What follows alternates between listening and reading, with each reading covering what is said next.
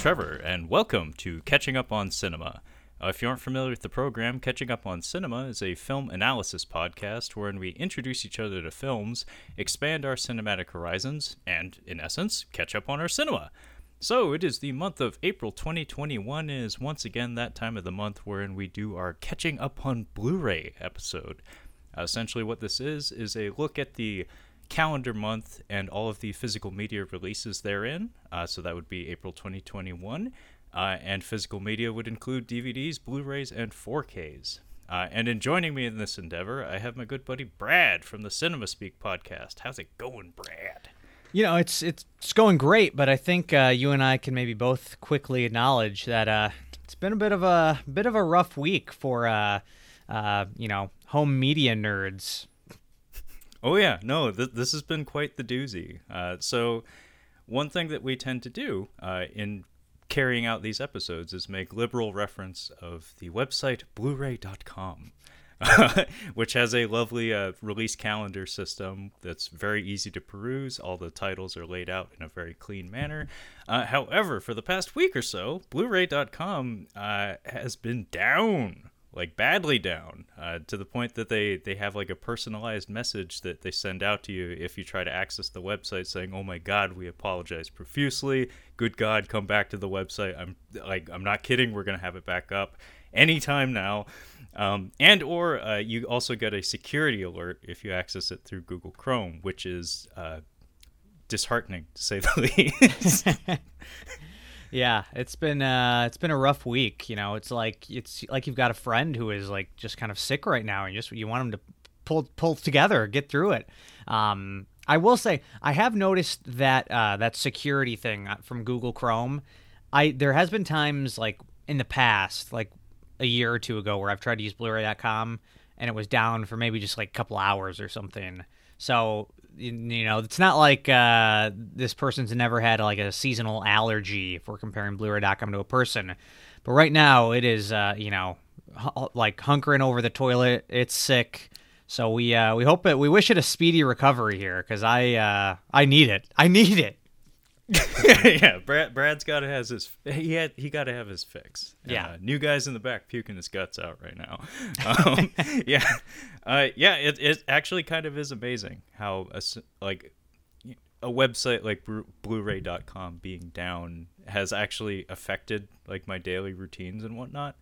Like I'll I'll just casually pull up any movie that I think of just at any given moment, and to have that that error message pop up is just so dispiriting. To mm-hmm. like, it's I've done it at least a dozen times in the past week, just because like part of me wants to believe that you know it's it's back up, but it just isn't. Um, and it sounded like uh, before we started recording that both you and I ran into some like legitimate issues, like involving trying to access the website in perhaps like a critical moment. yeah, I mean, my issue is potentially one that you might not even realize because I didn't even think about it. Like I knew Blu-ray.com was down, but I, I you know, that's not going to stop me from buying. I still bought a Blu-ray, and I was going to put it on my new release shelf. And with my new release shelf, I don't know if I ever mentioned it on on this show, but I would I'll take one off to put the new one on. So I'll take the one that I'm taking off, I'll put it on my permanent shelf, and so I went to my my movies app. It's the My Movies app. It's my My Movies app, and it's operated through Blu-ray.com. And I'm not even thinking. I'm like, yeah, Blu-ray.com's down, blah, blah, and I go to scan it in, and I can't scan it in. So now, if Blu-ray.com doesn't get up and running and get that app up and running, we're gonna have a big pile up here, and it's it's gonna be bad. And uh, not even thinking, like I don't even want to think about what would happen if Blu-ray.com goes down for good, then we are in big trouble.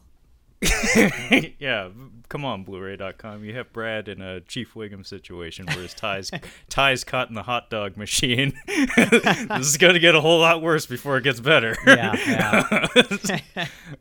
uh, and yeah, from from my end of things, like I I just had a situation where I was looking at a movie that was very suddenly on sale, and like it was almost like a flash sale uh, that would be Life, uh, the sci-fi movie, not the Eddie Murphy movie, uh, which is also very, very good. They're both good, if you ask me. Some people would disagree about uh, the sci-fi one, but Um, the 4K disc was like 12 bucks or something, uh, and I had that movie on my mind. I only watched it the one time. I think I rented it. Uh, so I just you know casually pulled up Blu-ray.com to check like the the scores, and then error message. And I was like, son of a bitch. uh, I still ended up buying the thing, but it's just it's just amazing how a simple thing like a website being down can really affect your your daily routines and whatnot. But um, it's kind of funny because it, it sounds like maybe we're kind of taking some jabs at Blu-ray.com right now, but both Brad and I are, are very reliant on this website. We love it to death. Um, so much so that in looking for a substitute uh, reference website for taking a look at the future release calendar uh, for physical media and stuff, oh my god, we ran across uh, some stinky ass websites that uh, they they are jank as fuck and they do not hold a candle uh, to Blu-ray.com. Which I mean, from a design slash aesthetic standpoint, Blu-ray.com is not gorgeous. Like not nearly, but it is very very functional and very very approachable. Some of these other sites that I'm not even going to name just just because I don't feel like being that guy shit, shitting on my neighbors and whatnot. Um, they, they're god awful. Uh, so, um, long story short, uh, our our our journey in searching for a potential substitute for Blu-ray.com ended up uh, basically uh, r- like resurrecting a zombie version of Blu-ray.com. Uh, so basically, what I'm getting at here is instead of using a different website, uh, I took it upon myself to utilize the Wayback Machine uh, to take a look at a, a mirror of uh, like I think a, a month a month ago in the Blu-ray.com update history. So it should be fairly accurate. There may be some titles that aren't available just because maybe some last minute ones got slapped into the month of April 2021. Um, but just for for the reference of anyone listening, we are utilizing the Wayback Machine uh, to to continue to utilize Blu-ray.com even after it's apparently uh, incapacitated. So this is from like maybe a month ago. You, you said you guesstimate. Mm-hmm. Okay, because I did. Uh, I do have a few. Uh, probably not many, but I do have a couple uh, things where I'm like, hmm, I don't see that on there, and I'm pretty sure that's coming out this week. So I might. I'll, I'll call those out. Um, but you know, we're doing the best we can. We're doing the best we can. well, that's why we that's why we pay you the big bucks, Brad. That's why you're here to to make sure we get this shit right. That's why I check Vinegar Syndrome's website six hours a day, four days a week. Jesus. okay, that was way that was way uh, too much. That was so much it wasn't even funny. Hey, hey. God, Brad, you gotta like I don't know, purchase like stake in that company or something. like maybe, make that time maybe. worthwhile. Uh, it may not be the worst investment, but um, so folks at home, normally this would be the part where I tell you if you want to follow along, like with the home version of catching up on Blu-ray, you would pull up Blu-ray.com. However, if you're listening to this uh, during the time in which Blu-ray.com is down, you can't really do that. So have fun listening uh, and not following along. Uh, so uh, Blu-rays and physical media releases generally occur on Tuesdays of each month, so we'll be calling out the release dates as we talk about these. But uh, looks like uh, we don't have the customary 4K disc uh, coming out on the first release date of April 2021. So that would be April 6th, and uh, the way Blu-ray.com generally organizes these is they place the 4K discs at the at the top of the list here, and I don't see any uh, which is kind of curious. Um, I will say this much: April does seem to be a little bit of a thin month uh, for l- releases. Potentially, they're holding things back for May or something. That's generally how like theatrical releases work. I'm not so sure about physical media, but uh, our first disc out is a Thundarr the Barbarian uh, from 1980 to 1981, and this appears to be a Warner Archive collection disc. Um, I am not familiar with this particular series, but based on the release date in 1981 um, and the the style of art here, it makes me think it's akin to like a He-Man or something. Um, it looks like a Hanna Barbera production, um, or maybe a Rankin Bass, one of those, but uh, not a series, surprisingly enough, that I'm aware of. And uh, Brad, what jumps out at you next? Um, I would probably say for me, maybe the biggest release of the week um, is Barb and Star go to Vista Del Mar, uh, which I've heard is actually quite funny uh, with uh, Kristen Wiig and um, I forget the other actress's name. She's mainly a writer, Annie Mumolo. Mumolo. Um, this is taking a little longer to load than uh, Blu-ray.com. Uh, Annie Annie Mum, Mumolo Mumolo. Um, I've heard it's pretty good. I haven't watched it yet. It was one of those uh, premium VOD releases, so I uh, opted to wait for it to drop in price. But uh, heard it's quite good, and I, am assuming Kristen Wiig and her wrote it. So if you're a fan of Bridesmaids, it's probably probably worth checking out. I'll be watching that at some point soon.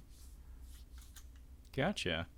Um, I hadn't heard of that one either, but it's a 2021 release. Did it did it come out like limited in theaters or anything? I don't know if it did come out in theater. I think it might have been only premium VOD. I could be wrong on that. Um, but I don't. It's certainly not near me. I don't think I remember because I still, even though I haven't been to the theater since Wrong Turn, uh, I still like just like checking them just to see what they have around here. And I, uh, I don't think it came to theaters around me. So I think it might have only been a VOD release. Okay. Yeah, I'm actually kind of surprised I haven't heard of this. Uh, mm-hmm. I mean, it, it's a 2021 release, and it's got Kristen Wiig, and uh, yeah, it's kind of surprising it didn't hit my radar. But um, beside that, uh, we have uh, multiple releases. Uh, one appears to be a steelbook, probably like a Best Buy exclusive or something, uh, for Earwig and the Witch, uh, which was a 2020 Studio Ghibli release. Um, I actually haven't heard that much great about this, to be honest. Yeah um, which is a little bit of a shame, but somewhat to be expected, given that this is the studio's first uh, CG animated film. Uh, it's actually kind of shocking and almost like sacrilege in some ways to think of, because Studio Ghibli has always been uh, noteworthy for for adhering to the the, the paint and traditional anime like cell animation technique uh, for their animation. Um, so for them to make this transition really tells us like where we're at when it comes to animated productions. That this is, I guess, the, the way of the future. um, but yeah, I I, uh, I haven't heard a whole lot good about it, unfortunately. Um, but like I said, first time first time at bat for a totally new medium.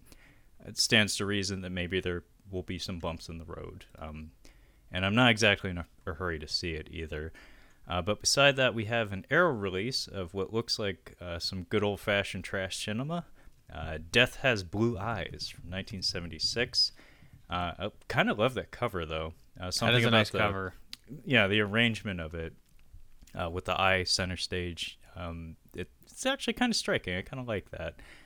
Um, and below that, uh, Brad, I don't know if you covered this for your show. I don't think you did, but uh, we have a 2020 release uh, Shadow in the Cloud. Um, did you guys talk about this on the Cinema Speak? No, we didn't. I was curious about this because, uh, correct me if I'm. Do you know what this is about? Uh, I do. Yeah. Correct. Yeah. Correct me if I'm wrong. It's she's like a. Is it? I don't know if it's World War II or World War One or what. There's some future. Maybe it's an alternate reality. I don't know. Because, but she's a fighter pilot or whatever. Um, I guess it wouldn't really make sense for her being World War II. But uh, but isn't it like there's some like uh monster thing in the cloud? it's it's the shadow in the cloud. Yeah, it it sounded right up my alley. It actually part of it made me think of like uh we we actually have had a decent string of these kinds of movies, and this is me reaching because I actually haven't seen it, so I can't make a fair comparison between these. But uh, like Crawl and the shadow mm-hmm. or the shallows rather where it's, it's you know isolated uh, female protagonist uh, some sort of monster that is present throughout the entirety of the film.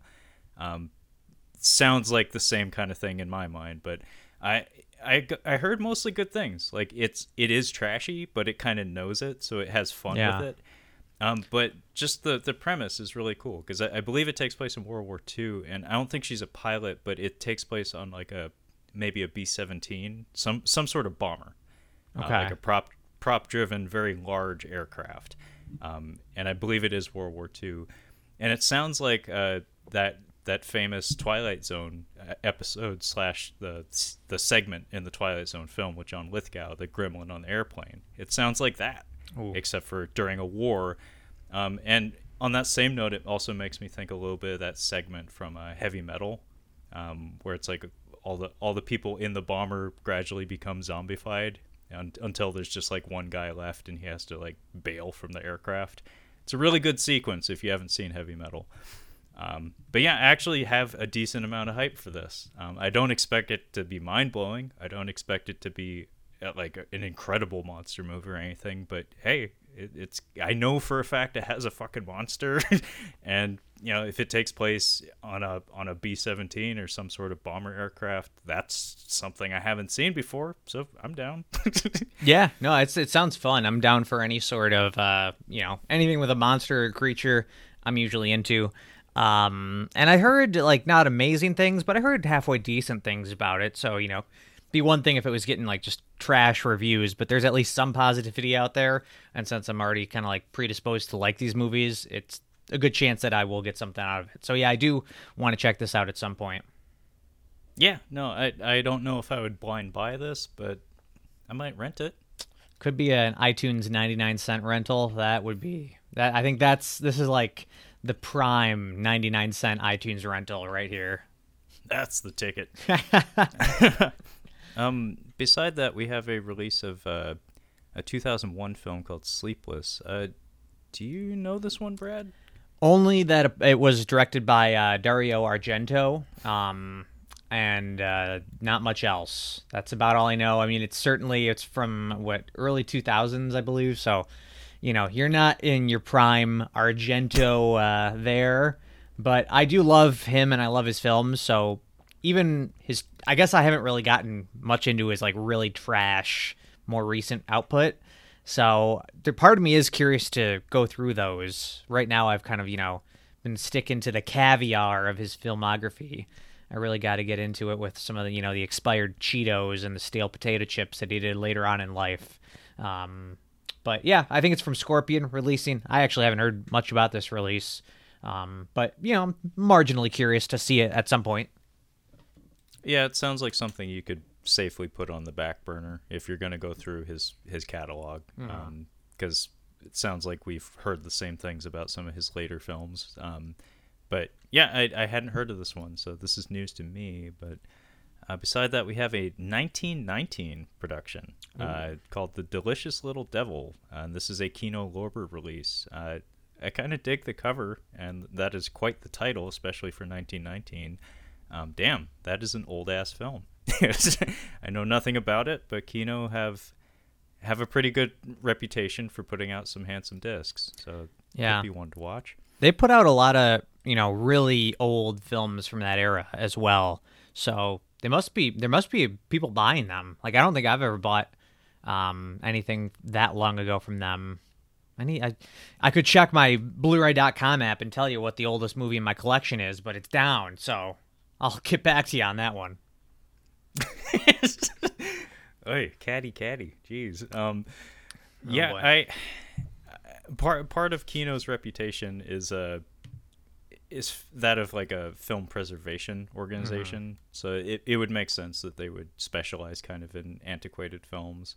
Um, and I mean that's at the end of the day that that is increasingly becoming like a justification for getting into physical media is that even in just the past couple of years, we've been seeing situations where, holy shit, there are some things that may completely disappear if if they aren't preserved in some fashion. Like, um, I don't I don't know if this is at all relevant to you, but recently uh, Sony announced that the uh, the PlayStation Store uh, for the PlayStation Three uh, and the Vita are are going to evaporate basically. Mm-hmm. All so there are many exclusive products to both of those platforms that will just cease to exist.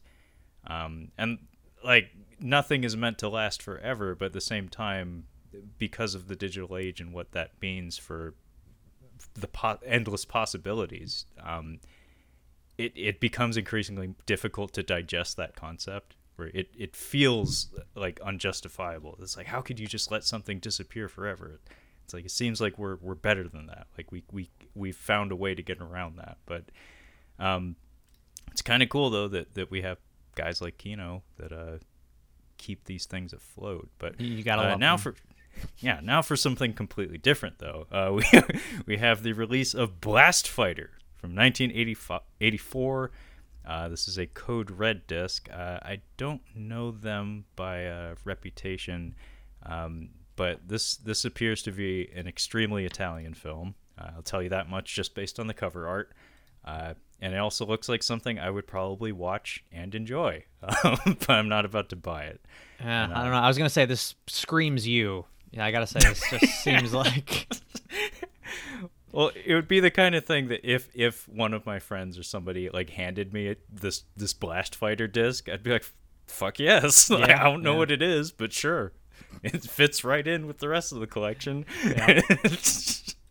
um, but I'll uh, I'll pass the baton to you, Brad. Uh, what what jumps out at you for uh, the rest of uh, April sixth? I mean, the only other thing that jumps out at me is another Kino release, uh, "The Man in Search of His Murderer," um, and that's another oldie, an oldie but a goodie, I'm sure. This one's not quite as old, 1931.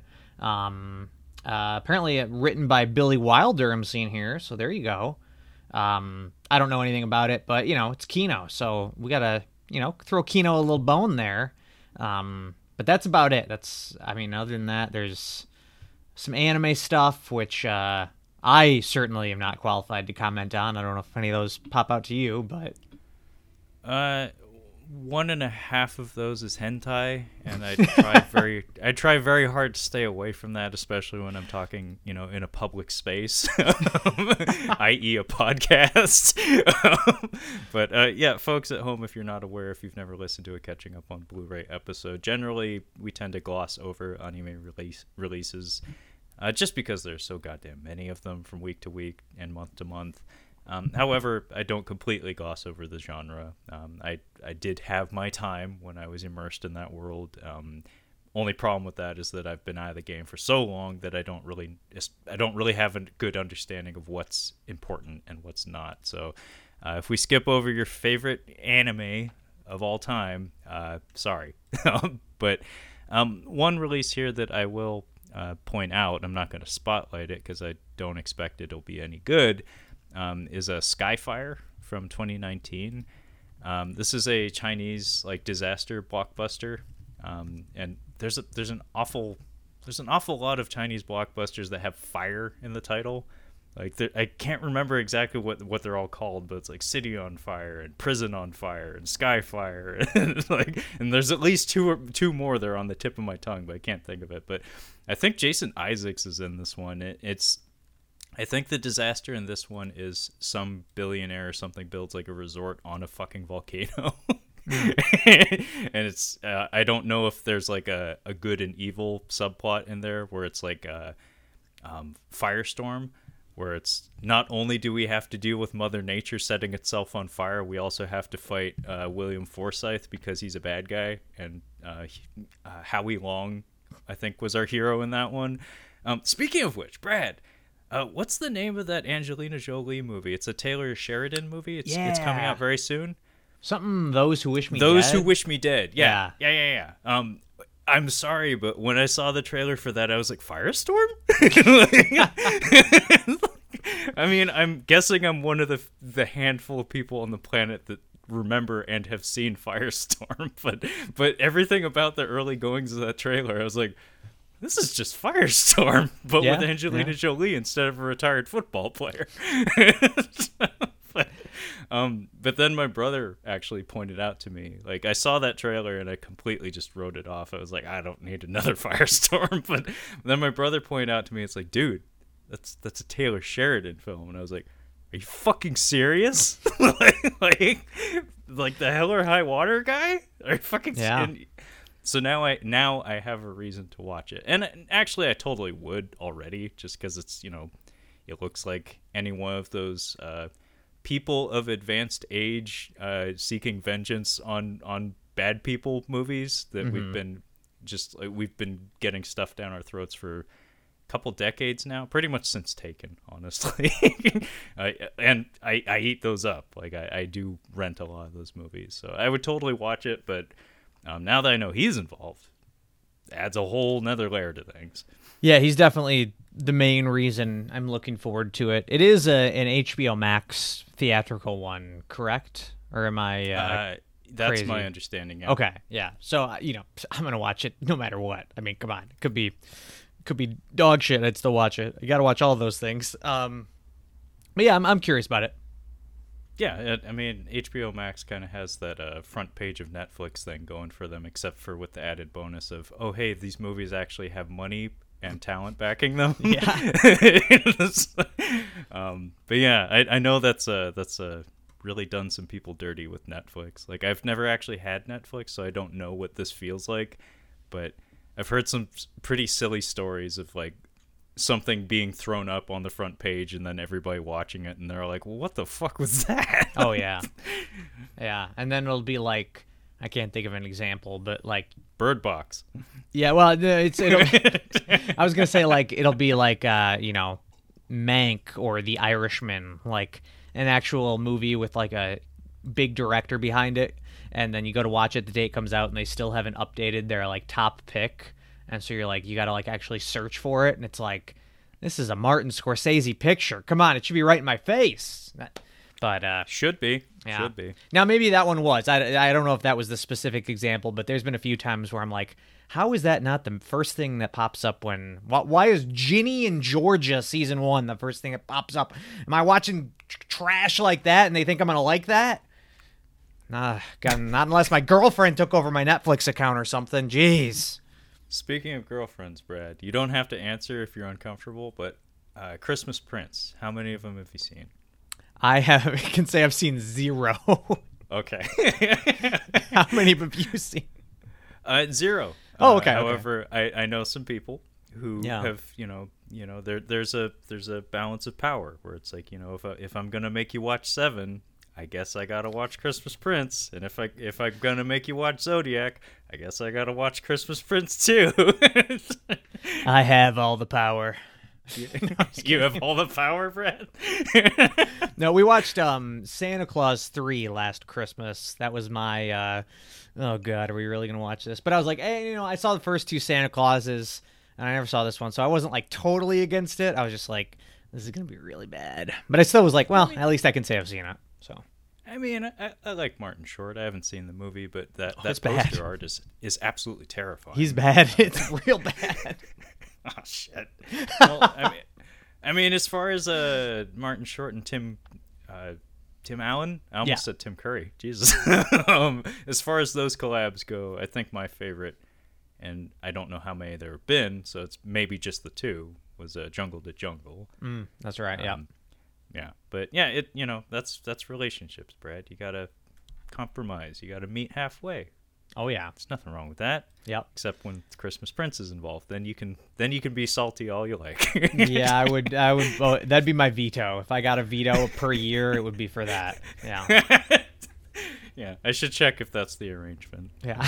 But thankfully, I, I don't have that particular arrangement. I've never been asked to, to watch Good. those. But Good. um, let's move on to the next week. And uh, Brad, I'll let you kick things off. Uh, what's what's uh, what's a title from April thirteenth uh, that jumps out at you? Well, I think we got to mention uh, Spaceballs 4K. Um, very exciting. Uh, I have not gotten this one yet, but it is a Kino release.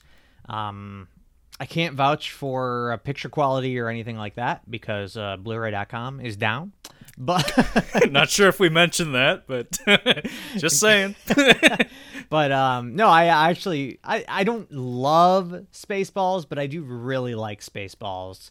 And it's been quite a while since I've seen it. I don't think I even own it on Blu-ray, so this will be a perfect upgrade for me. So I'm uh, I'm excited to pick this up. Yeah, uh, this is a Kino disc, I believe. That's surprising. I wouldn't expect that.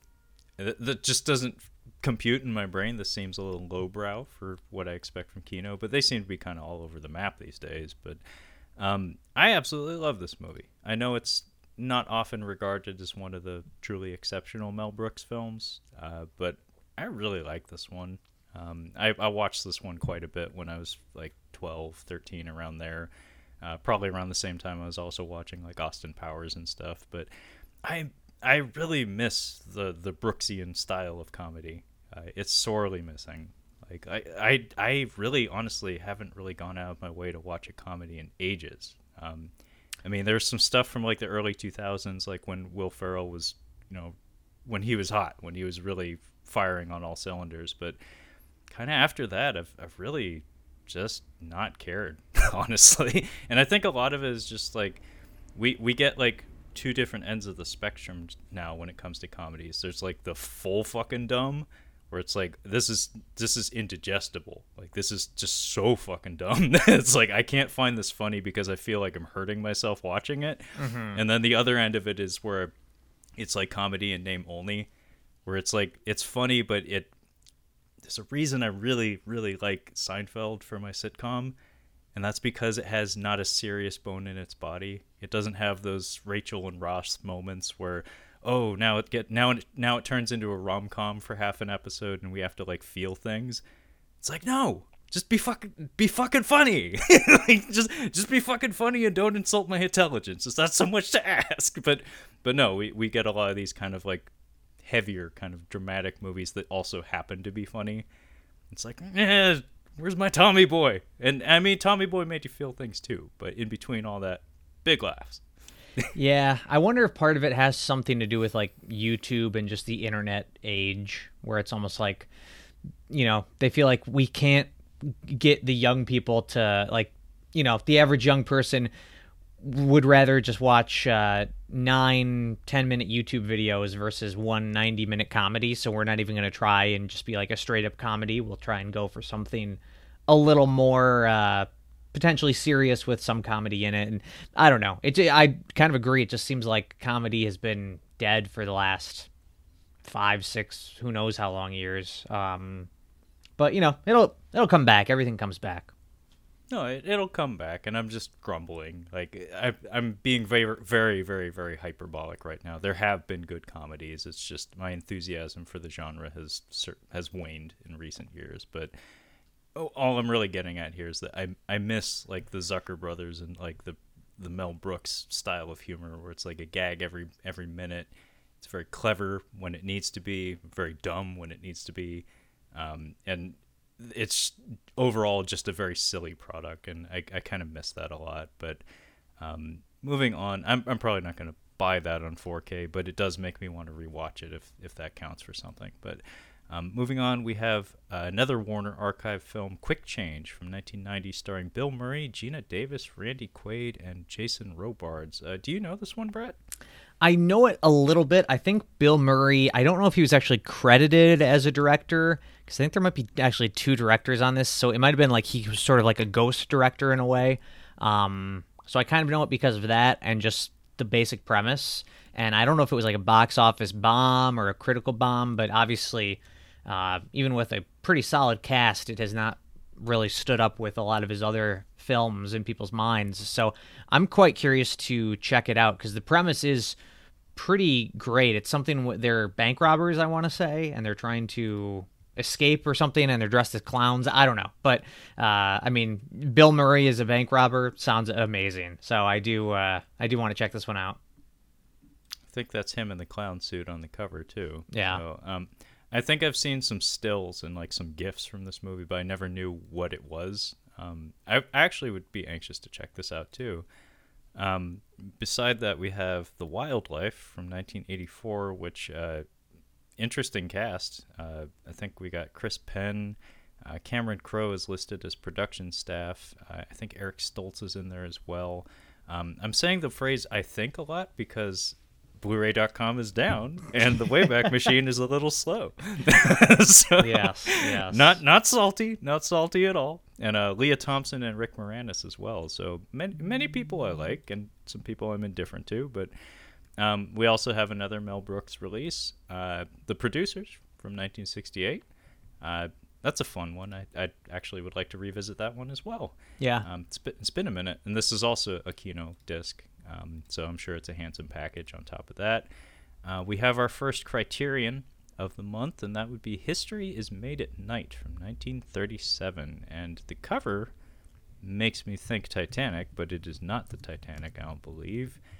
Um, but yeah, I, I'm not aware of this film. Uh, but as we tend to say on catching up on Blu-ray, if it is a Criterion, it is likely worth your time. Uh, and now for something completely different. Uh, just below that, we have Willy's Wonderland, starring Nicolas Cage from the year 2020. Um, I have heard some shit about this film. Yeah. Um, this this movie seemed like it was aggressively marketed on the premise of Nicolas Cage is, is goofy, lol. Um, and everything I've heard about the actual product is like, yeah, there's like two minutes of that, and then it's a whole bunch of bad filmmaking in between. Mm-hmm. Um, this was something that people, like friends of mine, were sending me links to the trailer for as soon as it dropped, and I was just rolling my eyes like, mm, th- I don't think this is the Nick Cage you want. Like, like there, there's still plenty of good Cage to go around, but this stinks of something wrong. And sure enough, the reviews started coming out. And it's like, mm, what have you heard about it, Brad? Uh, yeah, basically the same thing that it's terrible. Um, which I I actually was looking forward to it because I think the premise could have been good. I mean, it's basically you know just Five Nights at Freddy's, but with Nicolas Cage as the lead, I think that alone sounds like I could be down for that. Um, but yeah, it's it's unfortunate that it seems to be pretty much universally panned. Um, and it's also just a classic thing of Hollywood trying to make a movie out of something that was popular like four or five years ago. And it's like, you know, they just announced, uh, this is just reminding me of this. They announced who's going to be playing Joe Exotic in the Tiger King TV series. And it's like, who, I mean, I know it was only a year ago, but that ship has sailed. Like, I'm sorry, that is done. yeah, uh, that I, that's how fast things move. Like you said, with the, the internet and whatnot, uh, shit moves fast, Mm-hmm. uh, and filmmaking is kind of a slow process as compared to you know your 24 hour news cycle and whatnot. Um, who is it, by the way, that is going to be playing Joe Exotic? It wasn't a name I knew. He'd been in some stuff I recognized. He did. I mean, it did look like pretty good casting, honestly. But I mean, who's gonna care? I think it's coming to like Peacock or something. So we'll never know how bad it bombs. But it's who cares? Hey man, they tricked me into getting Peacock for a few months. Oh, uh, well. because because the WWE moved to Peacock right when WrestleMania season was coming along, and I don't know if I've disclosed this on the podcast before, but I have an annual tradition where I, I get the WWE network. I hate saying WWE, by the way. it's it, I miss that F so much, that Yeah. aggressive F. but anyway, I I get the WWE network uh, once a year for like one month, and I very quickly cancel it just so I can watch WrestleMania and check it, check in on the kids, basically, like see what the kids are watching and shit all over it because I'm a grumpy old man. but uh, right before WrestleMania this year, which did occur this month, by the way. Um, they announced that the entire WWE network was like migrating to Peacock. Um, it just so happened that they were offering the normal like one month price for WWE Network for four months of Peacock. And I was like, well, shit, I guess like I have Peacock now. so I, I haven't Yeah. used it for anything. In fact, I still haven't even finished WrestleMania, but um, I have Peacock for four months, and you better Yeah. believe I'm going to be like, right on top of that and canceling it on time. Yeah, don't forget. Um, they do have a John Wayne Gacy show if you want to learn about John Wayne Gacy. Um, it's about the only original on there that I know of. Uh, yeah. Yeah, yeah. I I really haven't even bothered to look. It's like I have this for four months, and I have no intention of, of using it at all, except for maybe watching some old wrestling from when I was a kid or something. But Yeah. it, it's basically the wrestling network from my perspective.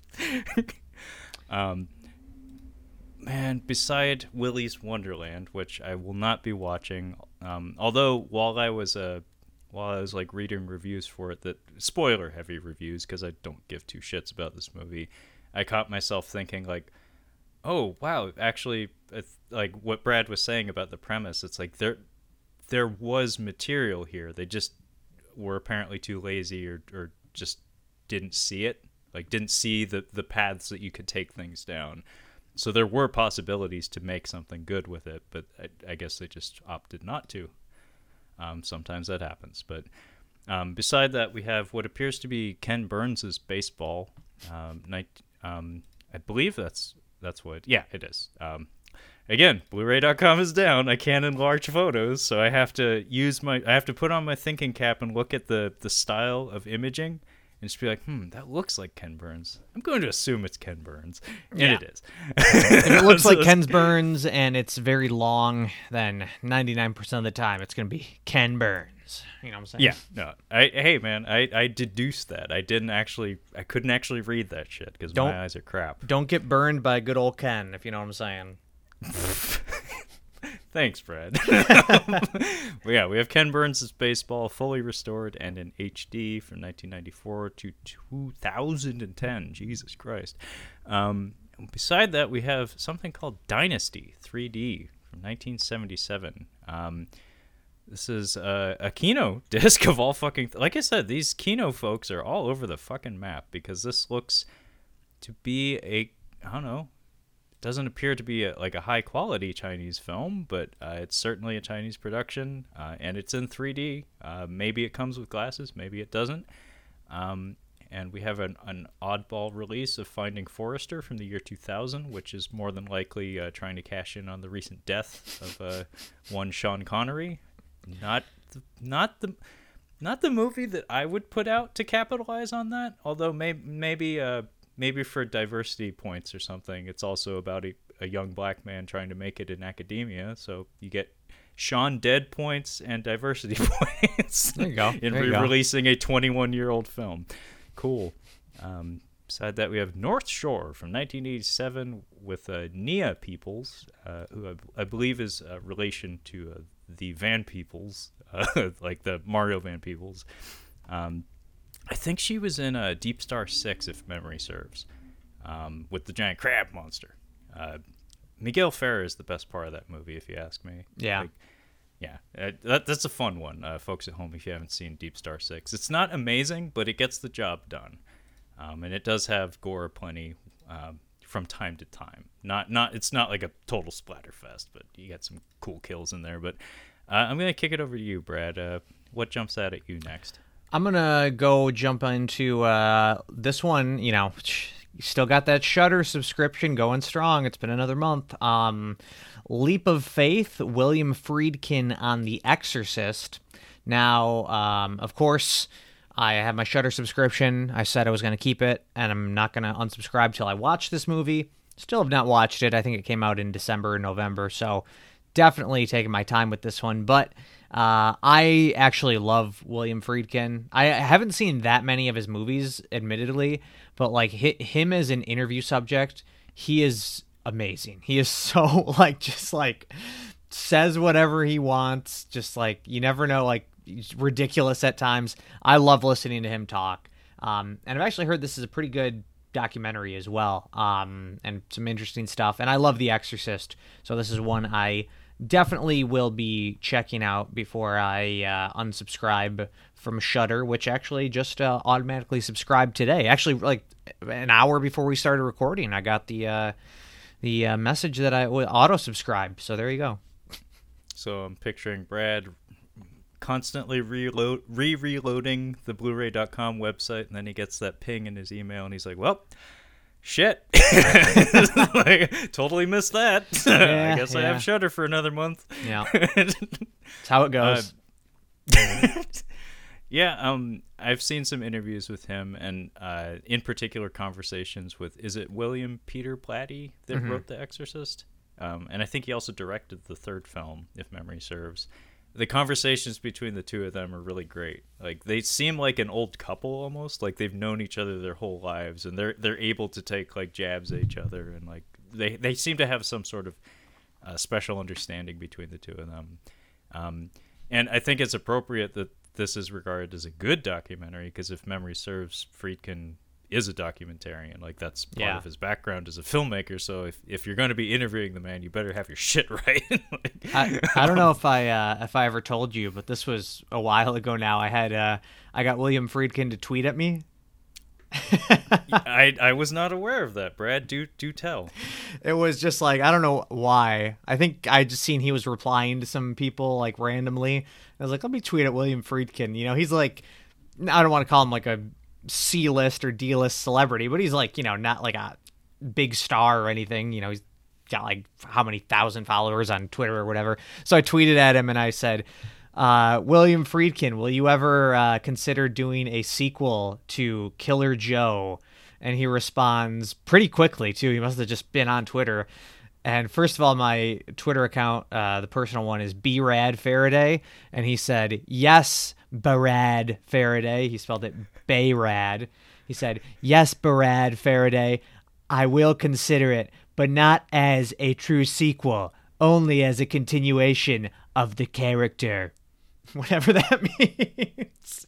Whatever the fuck that means. and he still has not done it. And I get, I was, uh, that had to be at least five years ago at this point. So, Yeah, um, I actually I don't have a Shudder account. However, I am interested in checking this out. Although, I think I'd be more interested in just a straightforward documentary about the man and his entire filmography, because he seems like an interesting guy. And uh, I've mentioned it a few times. I I took it upon myself to finally pull the trigger on Sorcerer, uh, maybe a year ago, and if if you didn't respect the man already, like after having seen that, it's like, yeah, this guy's a fucking filmmaker.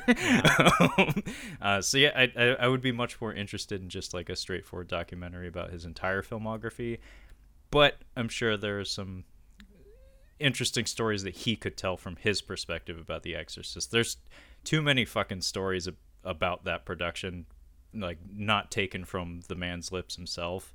Um, so I'd be more interested to hear his perspective in particular. So it's probably still worth a watch for me. But yeah, you should definitely uh, get on that, Brad. It's it's certified fresh. I guess so. Yeah, it must be good.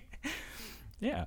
Um, I'm just gonna skip on down because uh, a lot of not so great covers here. Not sure what these are, but um, I'm curious what this is. Uh, September 30th, 1955, which is that's the title of the film, and it came out in 1977, and looks like it's a Scorpion release film. Um, and follows the effect of James Dean's death th- on, on a circle of friends in a small Arkansas town.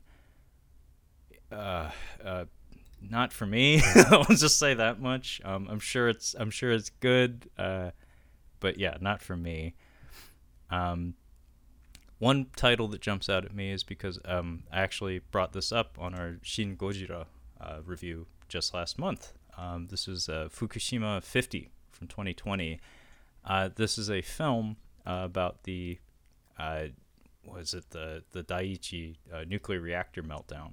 I think they had multiple meltdowns actually. And this was from the earthquake and the subsequent tsunami that they had in Japan. I think 10 years ago, basically, almost like to the day uh, when we record that episode. Uh, this is a movie about uh, the events that unfolded, I would imagine, similar to like a, a Chernobyl. However, the just the being as its recent history, I, I, I would imagine the intensity level would maybe be dialed back a bit, as would the the really harsh political commentary uh, that Chernobyl had. I don't imagine the Japanese government would be ultra keen on on going into details about something that happened only a decade ago. I mean, it's a big deal. It's an international incident, um, and and we're still seeing some issues uh, come about as a result of it. But uh, this is a film I would very much like to see. Um, I didn't know it was getting a Western release so soon because I was reading about it like Japanese film festivals. But um, yeah, this one's been on my list for a while, so I'll definitely check it out. Yeah. And uh, anything else uh, jumping out at you for this week, Brad? I mean, there's another Ken Burns documentary, Hemingway, um, but I'm only bringing that up because we mentioned him already. Um, that's about Well, all I tw- think. It's a 2021 release. It's worth pointing out. Yeah, yeah, yeah. So Uh, but yeah, the rest of it looks uh, kind of sketch. I don't I don't see a need to bring up Killer Pinata from 2015, although I just did. So shit. um, so let's uh let's pop on down to the next week then. So this would be April 20th, and we open with a Criterion release of uh, Memories of Murder from 2003. Uh, this appears to be a Korean film. I'm, I'm actually not familiar with this one, but Oh. it is a Bong Joon Ho film. yeah, yeah. Uh, s- so th- this is one that should probably be on everybody's radar, um, especially mine. Um, and this one, uh, beside it, also a Criterion release, uh, The Furies from 1950. Is this one known to you, Brad? The Furies is not, um, but definitely Memories of Murder is one I've been wanting to see for a while because, um, you know, when Parasite came out and everyone was going uh, crazy for Bong Joon Ho, uh, and I was going crazy for him as well. I was like looking to go through and watch his films, um, and this was the one that a lot of people had as like his best up until that point. Like I don't know if people now would say Parasite is universally considered his best or not, but this one I think is definitely up there. People love it, and uh, I'm very excited to check it out. I think Criterion was pretty smart. I think they announced this for Blu-ray kind of right when the Parasite hype train was like reaching intensity. They said, "Hey, by the way, we're releasing uh, Memories of Murder, so don't watch it uh, now. Wait until we come out with it." And I was like, "All right, I'll wait." so I waited, and I'm I'm definitely gonna be picking this up in the next sale. Okay, well, it's certainly on my radar now, so maybe I'll have to check this one out as well. Um, but yeah, The Furies is not known to me, but again, Criterion, probably worth your time. Uh, we also have a couple of Warner Archive releases in the form of Dr. X from 1932 and Another Thin Man from 1939. Uh, we also have Switchblade Sisters from Arrow. Uh, not a big fan of that cover art, to be honest. It's a little loud. Yeah, kind of looks like somebody had grape soda, threw up all over it. Couldn't have said it better, Pat. um, and we all have a whole bunch of other uh, Warner Archive releases, none of which really jump out at me. Although Fred Astaire, hey, um, and James Cagney and Each Dawn I Die from 1939, uh, mm-hmm. and a curious release here. Uh, we have the Best of Mickey collection from 1928 to 2013. The reason I say this is kind of curious is that I, I seem to recall some like rumblings in the past year or so of Disney kind of trying to pull away from the physical media industry. Like, did you hear anything about anything like that, Brad? Well, yeah, a lot of people were kind of wondering that with their Disney Plus service launching. Now, I didn't know this was uh, part of it, but I did just see they announced um, what is the name of the movie? I forget what the movie. Um, but they announced they have a movie coming out for Disney Movie Club exclusive, which apparently they are bringing back. I don't know if it was ever gone. I don't know. I I never followed that, but I saw in the uh, home video boutique forums that I'm spending 90% of my workday in now that blu-ray.com is down uh, there was an like not like the not the black cauldron like another one of those animated movies that were kind of like f- for kids but a little darker at that time.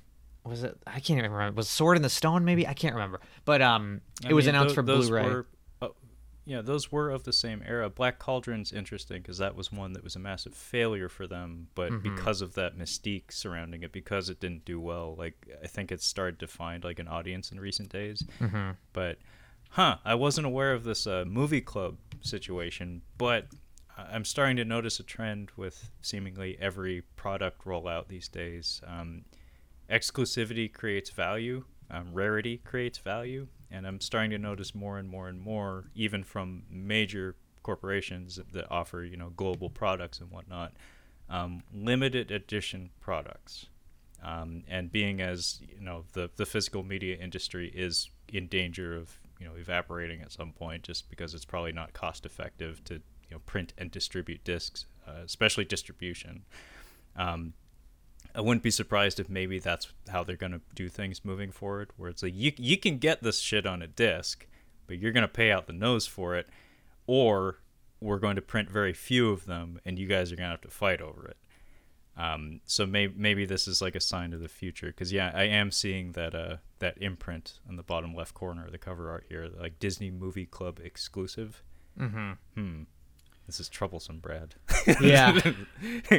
yeah, I don't. Maybe it wasn't in. I'm trying to search for that post and come up with the movie, but I, am telling you, uh, the home video boutique highly recommend getting in, especially for the guy who poses with. Uh, he poses with all his uh, new purchases with his shirt off. Always a highlight, and all the people commenting like, "Why do you do this?" it's amazing.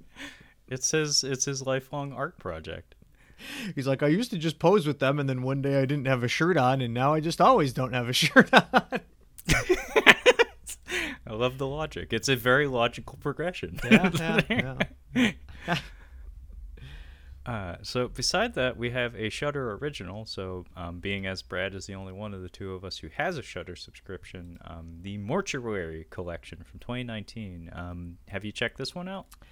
Yeah, I'm gonna have to take a pass on this one. I don't. I don't really know uh, much about it. Um, I gotta say, because honestly, the title is throwing me off. The Mortuary Collection. It makes it seem like it's like a series or a series of films, and it, it is just one film. So I'm not crazy about that title because I feel like I might have seen it on Shudder and just assumed that it was a, sh- a series, and so I just didn't even bother looking into it because usually at least uh, I try and keep somewhat up to date on the Shudder exclusives because I'm like maybe I'll you know watch something and get some money worth money's worth out of this subscription. But yeah, I, I really don't know anything about this one. Okay, well, I'm looking at the cover art. All that time you were talking, Brad, I was loading the image, by the way. Uh, Blu-ray.com is down, folks. Such a sadness. just, just a friendly reminder. Um, and it looks like the uh, pull quote on the cover here says "a twisted tapestry of grisly fun," and there's a couple of thumbnails in every corner of the cover. Uh, that makes me suspect that this may be an anthology collection, which is funny because uh, both Brad and I were talking about anthologies uh, just before we started recording. Um, so maybe worth a look. I don't recognize anyone in the cast, although Clancy Brown is in there, and I'm a big fan of Mr. Mr. Krabs. I uh I do have an update on that Disney uh, release. Um, I don't remember what movies I said before, but did I, did I say the Black Cauldron? That was the first one you did. Yeah. It it is the Black Cauldron, a Disney Movie Club exclusive, coming out on May fourth. Um, so there you go, huge. I'm picturing like uh, Walt Disney or one of his kids or something spinning in their grave and being, or not spinning in their grave, but just like kind of like rubbing their hands together and being like, "Yes, we will recoup our losses from the Black Cauldron from what, like 1983 or some shit." I tell you, if you are a big enough company, I swear every movie that bombs, you will break even on eventually. Just come out, just keep re releasing it. Just, people will buy it. Just keep re-releasing it. Sell Oh, it yeah. to as John- many John streaming services. John, Carter's coming back, kids. John Carter Steelbook, John Carter 4K, John Carter from Arrow, from Kino. Just keep putting it out there. Somebody will buy it. Uh, some lonely housewife will want to see what's his face shirtless for two hours in yeah. a CGI environment. Oh, Taylor yeah. Kitsch. Is it Oh, Taylor yeah. Kitsch? I I always so. say I always say Hitch. I, I just believe it's Kitsch. Yeah. reason. Yeah.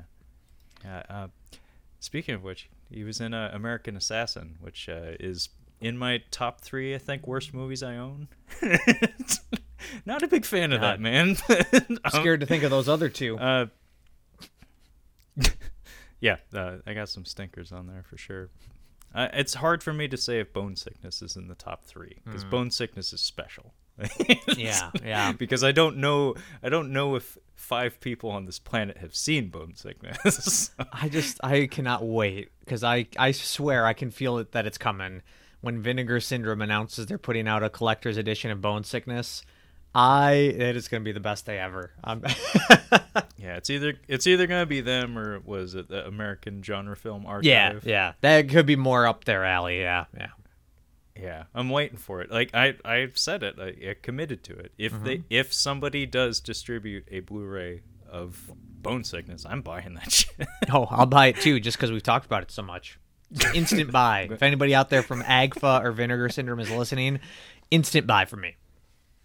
yeah, the, the, maybe that'll recoup their losses right there. Just two Yeah. idiots on the internet Yeah, buying a disc, an overpriced disc of Bone Sickness. Um, I'll let you decide what to talk about next, Brad. What's what's jumping out at you here? Uh, I'll just real quick mention uh, Dave Chappelle's Block Party, um, which I like Dave Chappelle. I'm not like a, the biggest fan of him, but the reason that I would like to check this film out, I've never seen it, is it is directed by uh, Michel Gondry, uh, the guy who did Oh shit! yeah, yeah, Eternal Sunshine and uh, uh, other stuff as well. But that's you know probably what he's best known for. And I think it's mostly kind. Of, I think it's mostly is like his comedy, but like maybe there's a little bit of story mixed in there. Um, but I do believe it is kind of like a comedy stand-up film in a way. Uh, I, I guess I could be wrong on that, but that's what I remember. And uh, yeah, I've never seen it, but I would be curious to just see what Michel Gondry would bring to it. And uh, I do like Dave Chappelle, so that's you know there's that at least too. No, I mean I'm kind of in the same boat. It's like I, I like Dave Chappelle quite a bit. I certainly watched Chappelle show here and there when I was younger. Um, but the Michel Gondry uh, element that's that's hmm, he's quite the visualist. Uh, Mm-hmm. Uh, and I mean he has a background music videos, and I wouldn't be surprised if they're like vignettes or something. Um, That could like, be. like cutaway like visual aids to the stories being told. Um, I've seen that done with like uh, comedy, like like stand up routines and stuff. Uh, but yeah, I I wasn't aware of that connection, so it, that might be worth a watch. Mhm. Um, not about sure. to purchase it, but it certainly sounds interesting to me. Um, and yeah, that's about it, it, it for that week, uh, for me anyway. So I'm just gonna skip on down to uh, the next week, April 27th, 2021, and uh, right out the gate we have a a handful of uh, 4K discs. Uh, so I guess they're saving them for the end of the month here. Uh, we have a Kino uh, version of The Good, the Bad, and the Ugly on 4K. Um, damn, that's a that's a primo package right there. Uh, Yeah. that's a that is one of the most classic uh, spaghetti westerns out there. Brad and I actually talked about westerns and how it's a little bit of a blind spot in both of our uh, respective backgrounds with film. Uh, this is one I have seen. I believe you said you'd seen it as well. Mm-hmm. Um, but this is often regarded as one of the very best spaghetti westerns out there. Uh, it's certainly worth a rewatch, and it, if the 4K disc is uh, is up to standard, might even be worth a purchase. Honestly, um, I don't need an excuse to check this one out again. And uh, beside that, though, we have a 4K Arrow disc, um, which uh, doesn't really mean anything to me, Brad, but I know it means something to you. What, what am I alluding to here, Brad? Yeah, it is Donnie Darko 4K from Arrow, um, which I right now I currently own the I don't know who put it out, but just like the bare bones standard edition of Donnie Darko. I never bought the Arrow Blu-ray. Um, I held off on that, and I, it might finally be time to purchase an upgrade because I have been really in a Richard Kelly. I want to Richard Kelly. I think it's his name. Really been in a Richard Kelly mood lately. I mean, especially because I already own Donnie Darko on Blu-ray. If they put, if they put out the box on 4K, instant buy. I have a hankering to revisit that movie because I just I've only seen it the one time, and I'm very curious to watch that again. Um, but yeah, I might pick this one up eventually. Um, I actually haven't dipped into any of the uh, Arrow 4Ks yet, unfortunately. So this is where I need to, you know, get a move on. Really, I I still need to get Tremors and um, I feel like they've done some other ones too. But Tremors is the main one that I need to get, and then this one as well. Yeah, if memory serves, uh, you picked up Southland Tales not too long ago as well. So Mhm. also a Richard Kelly film, and uh, famously, uh, you're the only person I know of who's ever brought up uh, S Darko. Yes. Yeah, so folks at home, if you're not aware, um, Brad on a previous episode uh, shared the fact that I think he was gifted a, uh, a little known and very seldom seen sequel to Donnie Darko titled S Darko. Yes. His, his younger sister. Yes. Okay, so that's uh maybe maybe that's what you need. Uh, you need to pick up the 4K Donnie Darko, rewatch that, and then crack open S Darko and relive that. I, I might have to, yeah. I mean, I'll give them credit though. Like, you know, even though S Darko is probably trash, they did they do still have the uh, same actress who played the younger sister. I mean, not that she's like an A-list star. It probably wasn't that hard to get her, but you know that that's at least a little bit of continuity that I appreciate. So yeah, I, it might be time soon. okay, well, let me know how it goes. I actually have never seen Donnie Darko uh, in 4K or otherwise, and honestly, I feel like I maybe just missed the boat. Like, I'm- I'm not in a hurry to check it out because I feel like it was a moment in time that I just unfortunately was not privy to. Um, but yeah, if you do end up checking it out, let me know because um, I only own I think one Arrow disc and it's not a 4K, so I don't know what their reputation is there. Um, but beside that, we have a uh, 4K release of the Final Countdown from 1980. This is a Blue Underground de- disc, and uh, as is the norm, uh, they tend to specialize in crap, oftentimes foreign crap. Uh, as far as I know, I think this wasn't foreign, however, it is crap. Uh, it's really it's a really novel concept. However, I I watched this at some point. I couldn't tell you at what point in my life, but it's a strange movie from a bygone age. So this is this came out in 1980, and essentially what this is is like a procedural of what it's like to be on an aircraft carrier. Hmm. Like like not like like exciting aircraft carrier life, but just like to be on an aircraft carrier for a few days. like it's it's shot like an industrial video.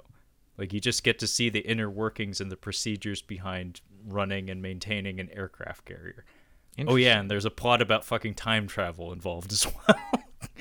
but it's mostly like a logistics movie of just watching aircraft aircraft take off and land on this aircraft carrier, and basically it's about a modern day aircraft carrier that gets transported to like I think the day Pearl Harbor happened. Mm-hmm. Uh, so was it December seventh, nineteen forty one, and uh, basically they they uh, it, it's very stale. in that very little happens because everyone involved in the story is kind of aware of the potential for disaster that you know could occur if they interfere with things in such a manner. Um, but yeah, it's a really stale fucking movie. It's yeah. bizarre. Like like the it has no pace whatsoever. Yeah, I uh, I don't have any Blue Underground 4Ks either. Um, but I there are some actually that they put out that I do want to pick up. Especially they've announced um, they're coming out with uh, what's the name of that? Uh, I think it's Two Evil Eyes, which is like two stories. I don't is is two different stories an anthology? I wouldn't call that an anthology. Like in one movie, it's I, just I wouldn't either, just because it's two. You know? Yeah, but it's uh, one is directed by Argento and the other is directed by George Romero. Um, which just you know those two names alone i'm interested and they put out the blu-ray of that a while ago and i almost pulled the trigger um, but I think when I was trying to buy it, you could only buy it with like the soundtrack added on, like a CD version. This, And so it was like the whole package was like $55. And I was like, oh, I don't want it that bad. But um, that is coming out soon. So I probably will be dipping my toes into the blue of the underground. But I can't say I'm going to be doing it for um, the final countdown, um, which I don't have much interest in. Yeah, you save your money, Brad. Yeah. Like, like, I said, I did I did watch this out of some odd form of curiosity at some point, and I was bored to tears. Um, but I mean, if if you like industrial videos and you're interested in nav- naval aircraft carriers, sure, maybe it maybe it's worth a look. Um, I I did actually get some kicks out of just watching planes and ships, but I was like, oh, there's a movie. I wasn't aware of that. It's like the story, characters, what?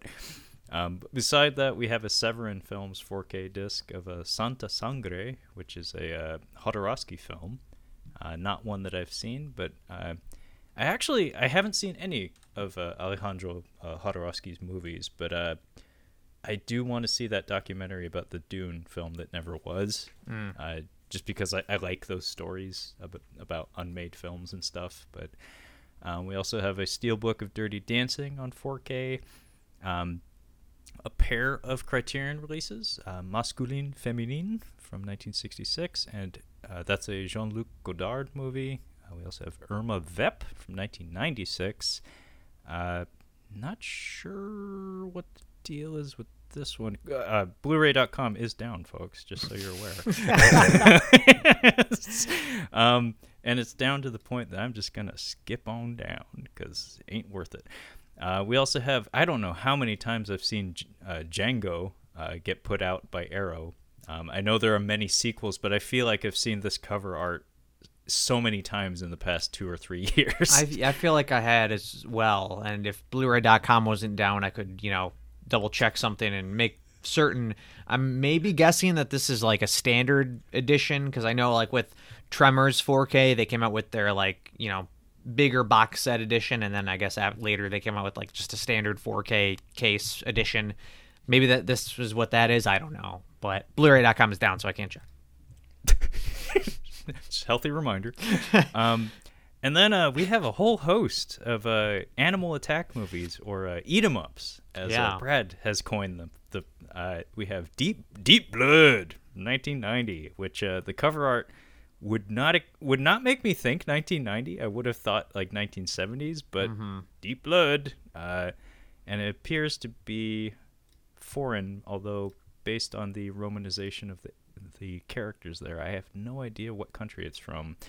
Uh, we also have Grizzly from 1976, uh, and I guess they did it in reverse order. They were so excited to get Grizzly 2 out on a disc that they, they just skipped to the sequel and then got around to putting out the first one. Cool. I have I actually have some decent memories of this one. I might actually pick this up because I, I like bear attack movies. There's so few of them. Yeah, They're precious. I've actually heard the first one because I've never seen it, but I've heard it's actually halfway decent. Like it's a pretty decent, you know, animal attack bear movie. Um, certainly nowhere near as bad as the second, which, uh, wow. Um, I haven't seen it myself, but folks at home, if you're curious, look it up. It's a it's like a recently restored film that uh, has some curious cast members. Some there's some novelty factor in the form of who's involved with the production, but it's apparently a complete fucking mess. I, I had no idea because I watched a review of it. I had no idea that the restoration was basically just stock footage added in. Um, I mean, it's it's it's horrendous. I mean, there there are other examples I can think of that are probably equally as bad. Like uh, the theatrical cut of Game of Death. Um, they had people wearing literal cardboard cutouts of Bruce Lee's face uh, to fill in the scenes that he wasn't alive to, you know, complete. Um, that's pretty fucking embarrassing. See, I, I think I might like that better though, because I bet you at least it was like visually similar, because they, you know, they're actually shot their own footage of that. This, like, the stock footage is like clearly stock footage from 2018 mixed in with film Oh, no. from, you know, a film from the 70s or 80s or wherever it was came out. But Did you ever see the the the Richard Donner cut of Superman 2? I never have now. I I I own it. Um, although I have mixed feelings about it, to be honest, because I do like that it has a more consistent tone uh, than the Richard Lester cut of that film, and I I really do like Superman 2, both versions of it. But it's one of those situations where I've run into this a few times with movies where I feel like no truly perfect version of the film exists. You have to like combine multiple versions of it to to meet it halfway and get the best. Like Godzilla 1984 and 85, for instance. The 85 is the American cut. Um, it does certain things that are slightly more effective than the Japanese cut. And if you were to stitch the good parts in from like into the Japanese cut, I think you'd get the best version. It's similar case with Superman 2, where a lot of the additional stuff that they added to the film are even worse than stock footage, honestly, where they take like contemporary CGI effects, but done by like Richard Donner's nephew or something on a weekend, uh, on like for an allowance payment or something. It looks like ass, and it sticks out like a sore thumb. It is not a seamless integration, but you know it's it's in service to trying to put together the the film that the, the man envisioned before he was kicked off the project. But anyway, I, I actually might pick up Grizzly because I, I think I I think I remember my dad renting this from the fucking library um, around the time I was obsessed with Jaws, and I I seem to remember enjoying it. Um, quick, Brad. Uh, I don't know if you have any background with bear attack movies, but do you have a favorite bear attack in cinema? Oh, um, I don't. The only two examples I can think of, one of them I haven't even seen. Uh, what is it? The Edge with Alec Baldwin and Anthony Hopkins. I haven't seen that. And then uh, I know The Revenant is a good recent example. Um, those are the only two that jump to the top of my head. Okay, I mean, like I said, bear attack movies are are they're kind of rare actually, and it's probably because you know training fucking bears is probably a little hard. Um, Although in the case of the Revenant, you know, they, it was done with CGI as far as I understand. Um, very very good bear attack though. Um, the Edge is fantastic. For a long time, I did think of it as maybe my favorite. Um, Yeah. actually, that was one of the earliest episodes of Catching Up on Cinema.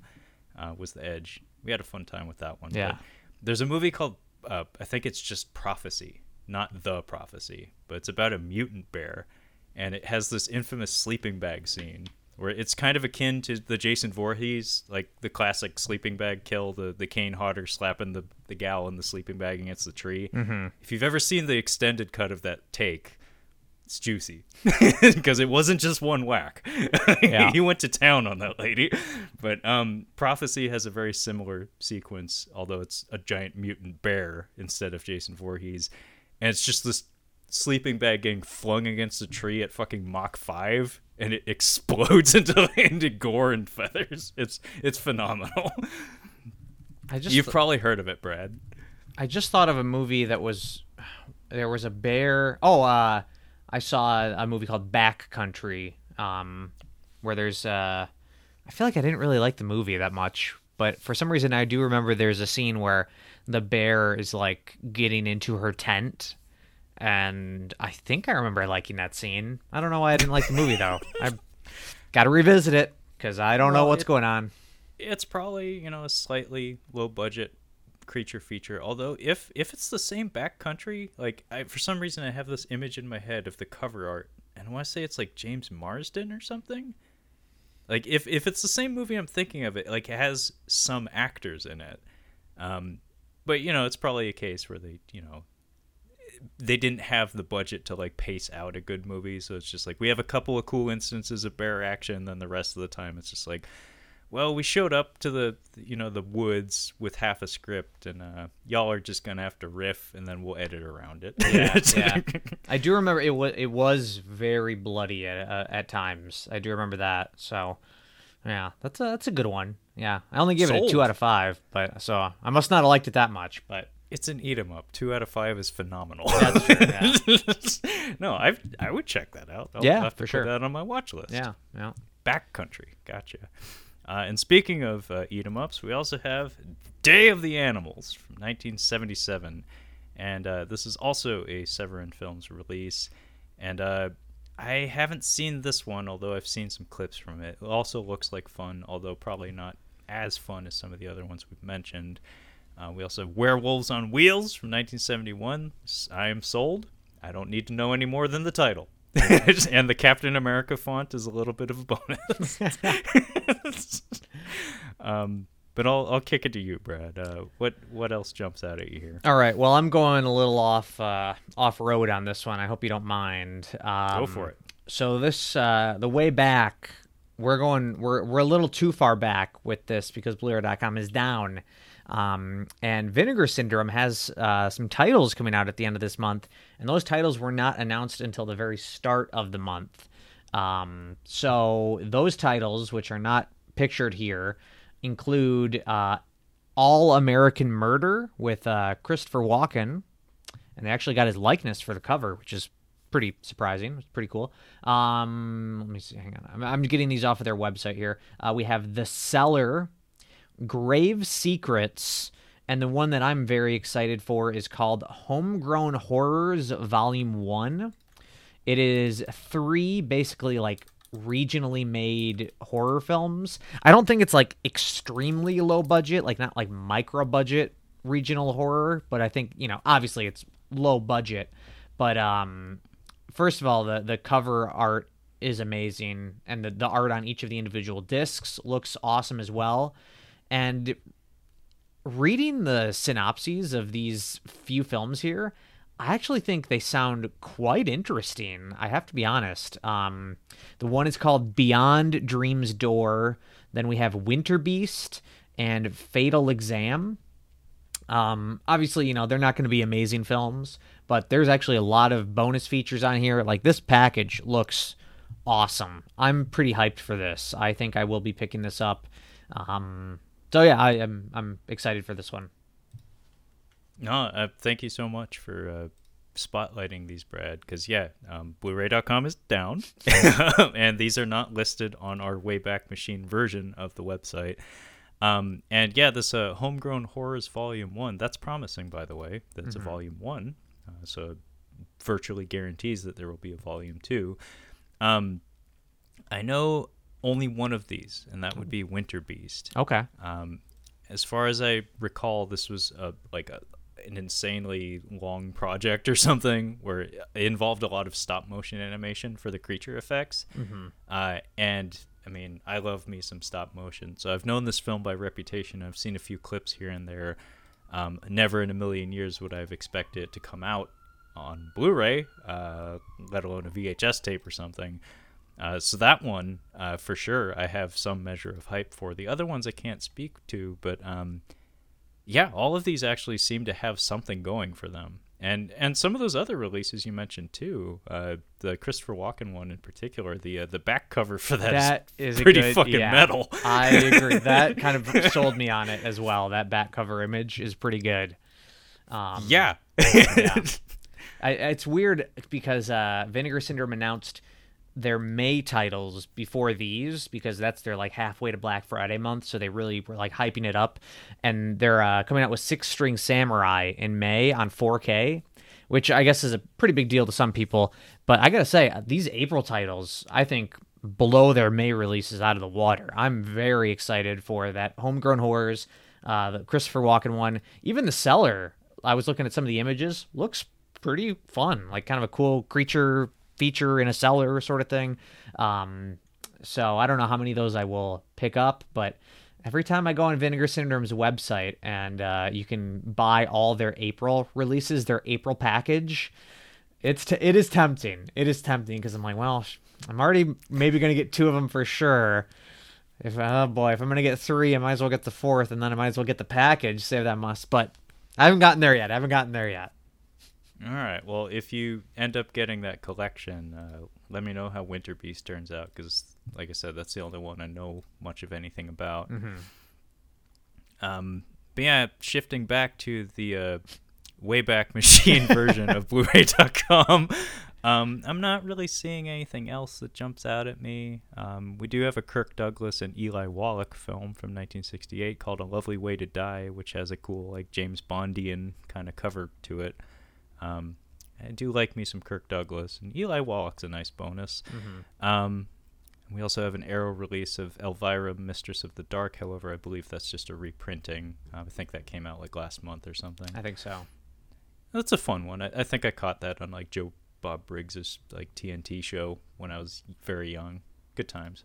Um, but yeah, that's unfortunately about it for the month of April. Uh, but I'm very glad that you brought up those Vinegar Syndrome releases because, like I said, this is kind of a thin month for the most part. But um, as we tend to do as we're wrapping up one of these uh, catching up on Blu-ray episodes, uh, we're just going to do a little wrap up and point out anything that we might be interested in purchasing. So I'll give uh, Brad the luxury of being able to collect his thoughts, and I'll just work my way back through the catalog and cite some of the ones that jumped at me. Like I said, I might pick up Grizzly. That's a big maybe, though. The good and the bad and the ugly. I, I don't know if it's worth a purchase for me personally, um, but it's certainly worth a rewatch. Uh, that much is true. Um, Memories of Murder, the Bong Joon Ho film from 2003. I'm not about to purchase it, but now that it's on my radar again, definitely got to check that out. Uh, Spaceballs, the Flamethrower. I love you, but uh, not sure I'm gonna be purchasing you on 4K. Uh, generally, the idea of purchasing a comedy on 4K just seems like a waste, if you ask me. But that's just me, though. Um, yeah, this might, this very well be, may be a month where I don't purchase a, a new Blu-ray. Ouch. Like I, I really, I really I really can't point to anything that really gets me excited other than the idea of bear attacks. Um, but like like Brad had pointed out, there are other bear attack movies that I haven't seen, so maybe my time is better spent watching those. Um, but how about you, Brad? Uh, what you got?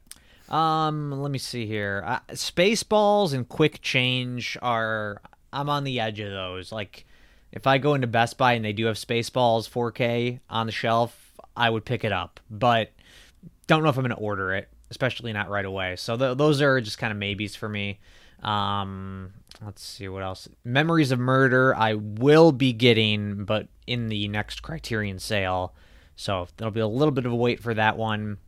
Um, and then I think uh, I will for, for sure be getting the homegrown horror set. I think that is the only guarantee of this uh, month. Although I don't know if I should just wait for the uh, halfway to Black Friday sale on that one or not.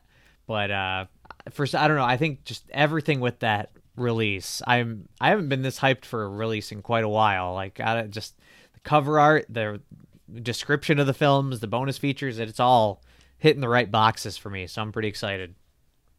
Okay, well, definitely save the best for last for you then. Uh, like I said, let me know uh, if and when you pick it up. I'm very curious how Winter Beast turns out. But yeah.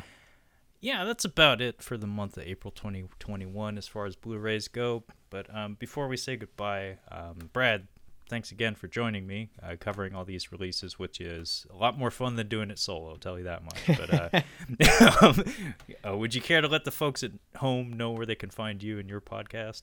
Yeah, of course. Yeah, thanks again for having me. By the way, um, always glad to be back. Um, you can find my show. It's the Cinema Speak podcast. We are on iTunes, Stitcher, Spotify, wherever you listen to podcasts. Just search for us there. Uh, on Twitter, it's at the Cinema Speak if you want to follow us, or we're on Instagram. Cinema Speak Podcast is where you can find us there. And then online, just look up cinemaspeak.libsyn.com.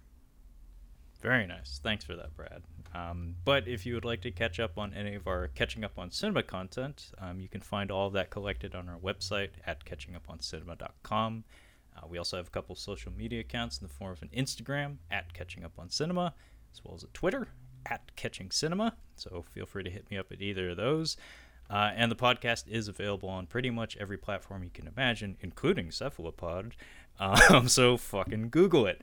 Uh, but that being said, thank you so much for joining us for another Catching Up on Blu ray episode, and we will catch you next time.